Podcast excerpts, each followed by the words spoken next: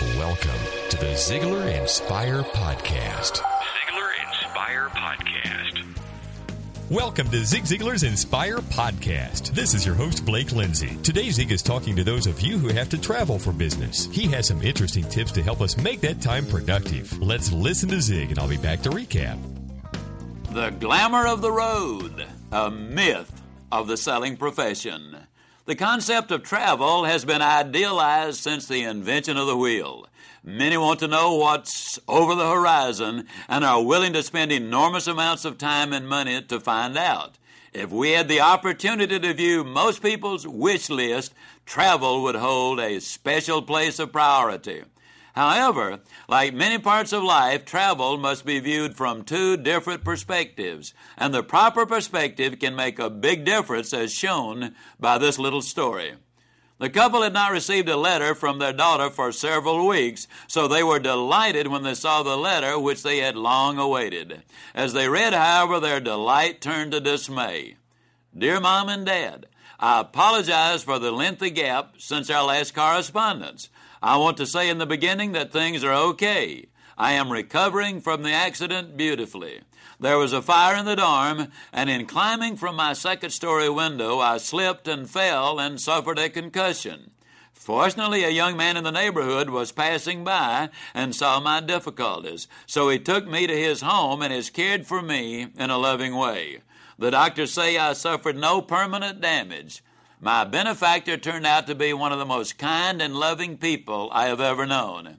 He's from a marvelous family, and you'll be delighted to know we plan to be married in the very near future.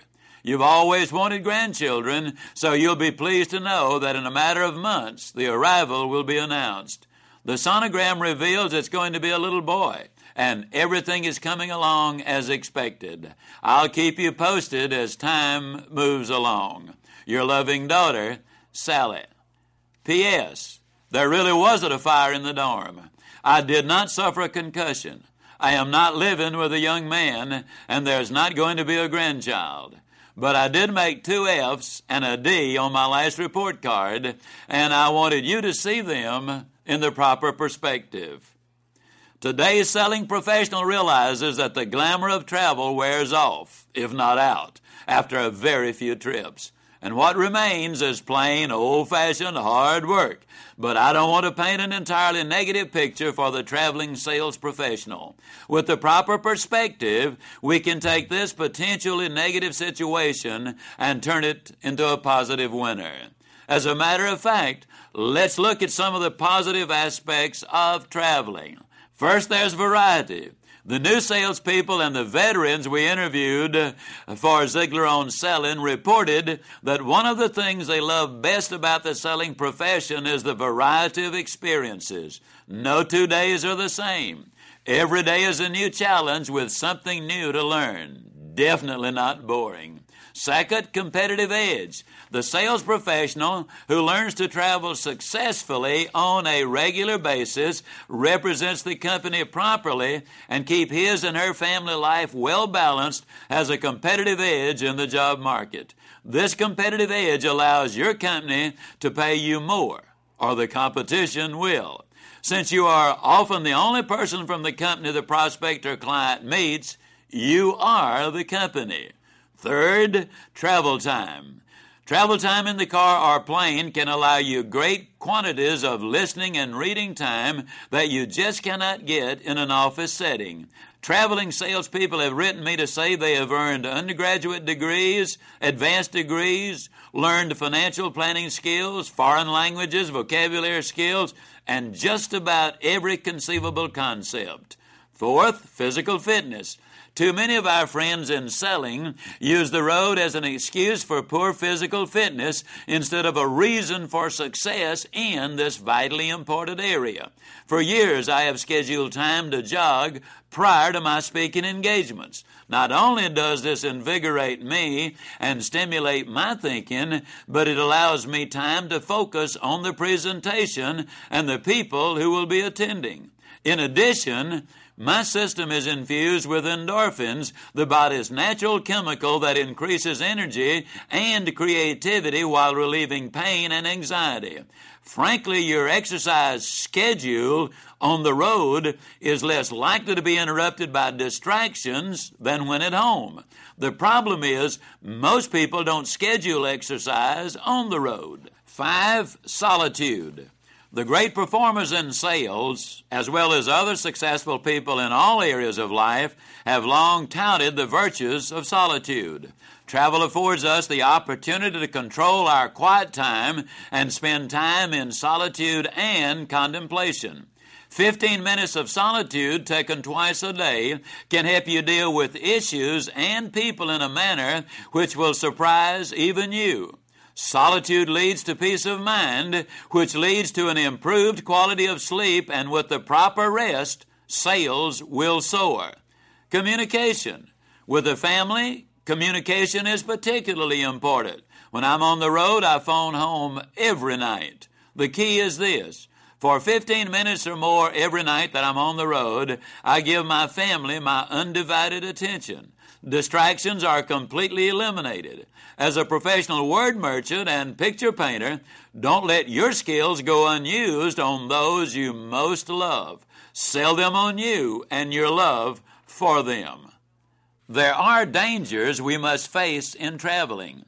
Easily the most challenging portion of the day for the traveling man or woman is the evening when the necessary facets of your activities have been handled and you're confronted with a series of choices as to how you're going to invest your time in the evening. Many hotels and motels feature happy hour and an ever increasing number of them make free drinks a part of the price of the room. Here's where many marriages are destroyed and careers are seriously hampered and, in many cases, destroyed. I'm going to strongly suggest that you make a decision in advance so you will handle this particular challenge in the proper way. If you're married, you obviously have a strong moral involvement you will want to uphold. To go into a bar with singles and drink is pushing the limits of temptations to a degree that many men and women simply cannot handle. This is where discipline, commitment, and responsibility do battle with imagination and emotion. The only way to win the battle is to have decided well in advance exactly what you're going to do with your evening.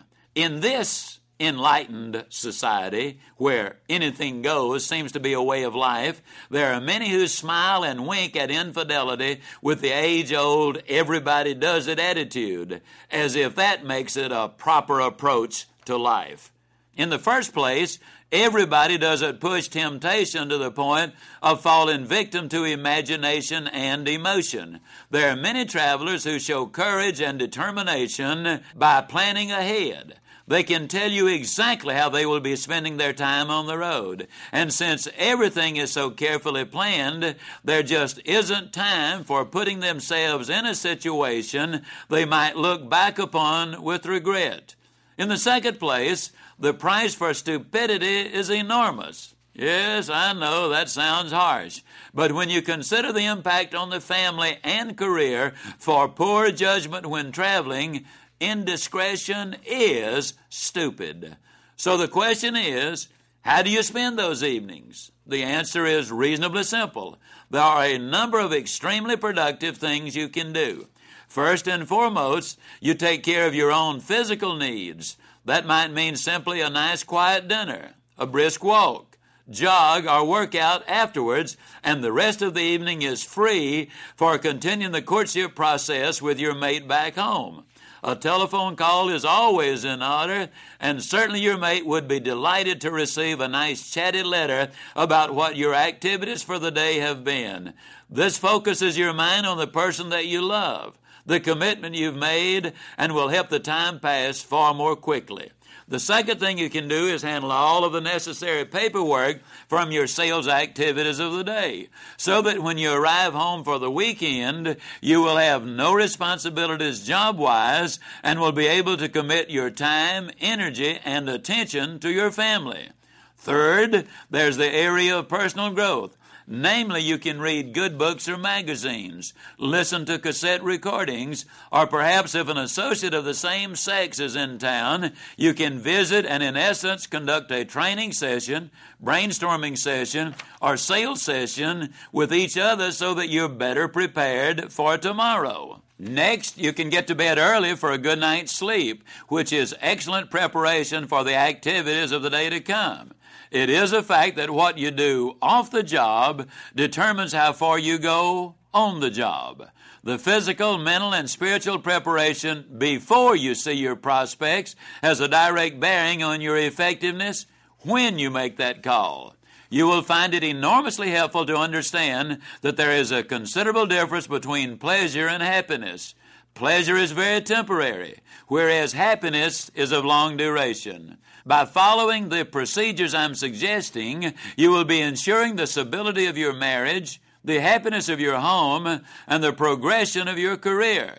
When you do arrive home for the weekend, not only will your family be elated to see you, but the loneliness of the week on the road will simply bring into clear focus your delight and happiness at being with your mate.